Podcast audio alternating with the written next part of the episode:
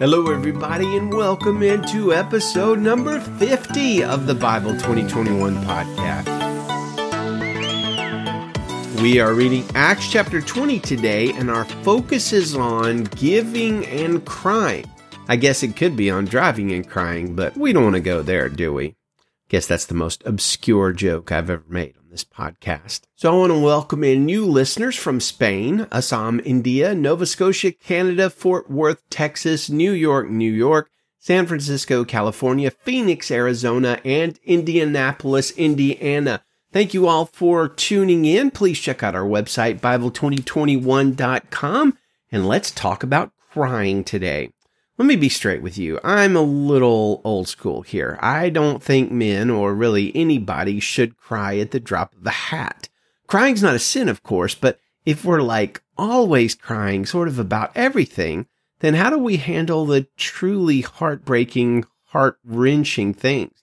Now that said, I fully recognize that some wounds, some deaths, some losses, and some tragedies are just so deep and heartrending that the only response is extended tears maybe daily tears, hourly tears for years and years. Now, if you're a person that never cries, then perhaps, I don't know, you're in an extended season of blessing and comfort and lack of tribulation. But given how things are going the last couple of years, I'd sort of be surprised by that. Life in a broken world can be sad and soul crushing sometimes. And the Bible just shows us that crying can and should be a good response at times as we live in this broken and dying world.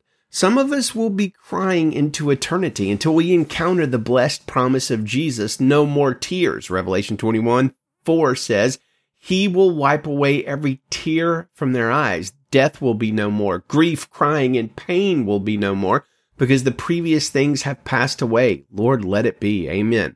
In our passage today, we're going to see some tears, and I love it because I think this shows us exactly the type of situations that the manliest and bravest of people should be crying in. In this chapter, Paul is saying farewell to the elders or leaders of the Ephesians church that he had planted a long while ago.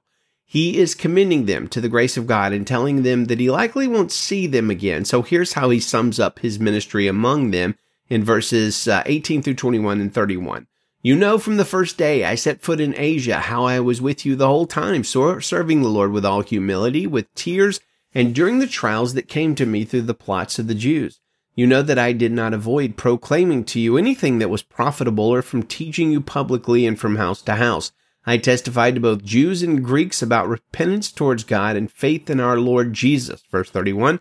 Therefore be on the alert, remembering that night and day for three years I never stopped warning each one of you with tears. What a beautiful ministry. Two mentions of tears in that summation. Paul warned and exhorted this church with tears, real and genuine crying. Gotta tell you, there's a lot of power. Uh, there's a lot of power in such genuine exhortations with tears because they just seem to come from the very depths of our being.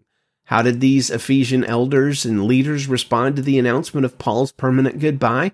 Well, verse 36 tells us that there were many tears shed by everyone. They embraced Paul and kissed him tears, hugs, kisses, embraces. I was raised by an affectionate dad who did not hesitate to express his love. And honestly, I'm grateful beyond words for that. Many men of his generation, however, and really many people since then, were not raised by dads like that. Somehow, some way, it's it used to be expected and still is in some corners that men should never cry or hug or show affection or weakness or emotions. And I say poppycock to that. Jesus wept, and so did the majority of the wonderful leaders in the Bible. So must we. So let us love loudly, love boldly, love affectionately, love appropriately, and love obviously. Oh, and let's read our chapter. This is Acts chapter 20, verse 1 in the Christian Standard Bible. After the uproar was over, Paul sent for the disciples, encouraged them, and after saying farewell, departed to go to Macedonia. And when he had passed through these areas and offered them many words of encouragement, he came to Greece and stayed three months. The Jews plotted against him when he was about to set sail for Syria, and so he decided to go back through Macedonia. He was accompanied by Sopater, son of Pyrrhus from Berea, Aristarchus and Secundus from Thessalonica, Gaius from Derbe, Timothy and Tychicus, and Trophimus from the province of Asia. These men went on ahead and waited for us in Troas, but we sailed away from Philippi after the festival of unleavened bread. In five days we reached them at Troas, where we spent seven days. On the first day of the week, we assembled to break bread. Paul spoke to them, and since he was about to depart the next day, he kept on talking until midnight. There were many lamps in the room upstairs where we were assembled, and a young man named Eutychus was sitting on a window sill and sank deep into a sleep as Paul kept on talking. When he was overcome by sleep, he fell down from the third story and was picked up dead. But Paul went down, bent over him, embraced him, and said, Don't be alarmed, because he's alive. After going upstairs, breaking the bread, and eating, Paul talked a long time until dawn. Then he left. They brought the boy home alive and were greatly comforted.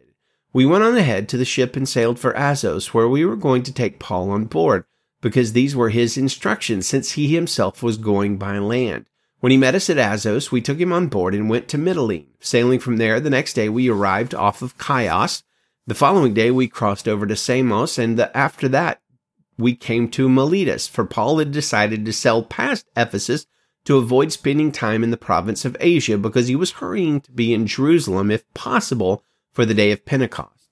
Now from Miletus he sent to Ephesus and summoned the elders of the church. And when they came to him, he said to them, You know from the first day I set foot in Asia how I was with you the whole time, serving the Lord with all humility, with tears, and during the trials that came to me through the plots of the Jews. You know that I did not avoid proclaiming to you anything that was profitable or from teaching you publicly and from house to house. I testified to both Jews and Greeks about repentance toward God and faith in our Lord Jesus. And now I am on my way to Jerusalem, compelled by the Spirit, not knowing what I will encounter there, except that in every town the Holy Spirit warns me that chains and afflictions are waiting for me. But I consider my life of no value to myself. My purpose is to finish my course in the ministry I received from the Lord Jesus, to testify to the gospel of God's grace. And now I know that none of you among whom I went about preaching the kingdom will ever see me again. Therefore I declare to you this day that I am innocent of the blood of all of you, because I did not avoid declaring to you the whole plan of God. Be on guard for yourselves and for all the flock of which the Holy Spirit has appointed you as overseers, to shepherd the church of God, which he purchased with his own blood. I know that after my departure, savage wolves will come in among you, not sparing the flock. Men will rise up even from your own number and distort the truth to lure disciples into following them. Therefore, be on the alert, remembering that night and day for three years I never stopped warning each one of you with tears. And now I commit you to God and to the word of his grace, which is able to build you up and to give you an inheritance among all who are sanctified. I have not coveted anyone's silver or gold or clothing. You yourselves know that I worked with my own hands to support myself and those who are with me. In every way I've shown you that it is necessary to help the weak by laboring like this and to remember the Lord's of the words of the Lord Jesus, because he said, It is more blessed to give than to receive. After he said this, he knelt down and prayed with all of them, and there were many tears shed by everyone. They embraced Paul and kissed him, grieving most of all over his statement that they would never see his face again. And they accompanied him to the ship. So here's our verse of the day. In every way, I've shown you that it is necessary to help the weak by laboring like this and to remember the words of the Lord Jesus because he said it is more blessed to give than to receive. So in my church growing up, one of the leaders would intone that verse every time right before our offering. I can still hear it said in that Briarwood Presbyterian Church of Birmingham cadence. Want to stump a would be Bible scholar? Ask him where in the Bible Jesus said it is more blessed to give than to receive. Interestingly, he or she will not be able to answer that question because this saying of Jesus is not written in the Bible.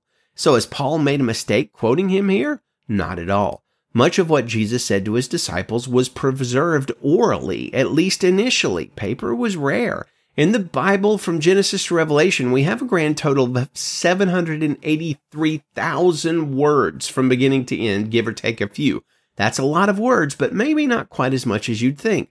I started this podcast daily in January of 2020, a little over a year ago. If you add up the transcripts of every episode from that day until today, it would total up about the same amount.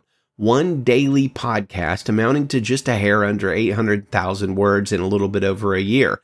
Now, there are 31,426 words of Jesus in the Bible, which again sounds like a lot, but this short 10 minute daily podcast just for 2021. If you add up the words in our show notes, the transcript, it's over 50,000 words, way more than what we have in the Bible recorded of Jesus. Now, do you think Jesus spoke more than 32,000 words during his, during his ministry? Of course he did. In one year, most preachers' sermons add up just on Sunday morning to 100,000 words or more. Some of the teachings of Jesus were written down in the Bible and some have passed along, were passed along orally, such as our passage here in verse 35. Bible scholars call these sayings agrapha, sayings of Jesus not written in the Bible but passed down orally. We can trust that Paul is accurately recounting what Jesus said, and there's some other agrapha out there, maybe not as reliable as this one, but I'll give you one. It comes from an early church leader called Clement of Rome, who lived at the same time as John the disciple in the first century. He recorded that Jesus said, be ye merciful that you may obtain mercy. Forgive that it may be forgiven you. As you do, so shall it be done unto you. As you judge, so shall you be judged. As you are kind, so shall kindness be shown to you. With what measure you use, with the same it will be measured to you. So, fascinating thing to study if you want to. Agrapha. Let's close with our verse of the month for February, Acts 931. So the church throughout all Judea, Galilee, and Samaria had peace and was strengthened. Living in the fear of the Lord and encouraged by the Holy Spirit, it increased in numbers. And dear friends, may we live in the fear of the Lord and the encouragement of the Holy Spirit. Good day to you and Godspeed.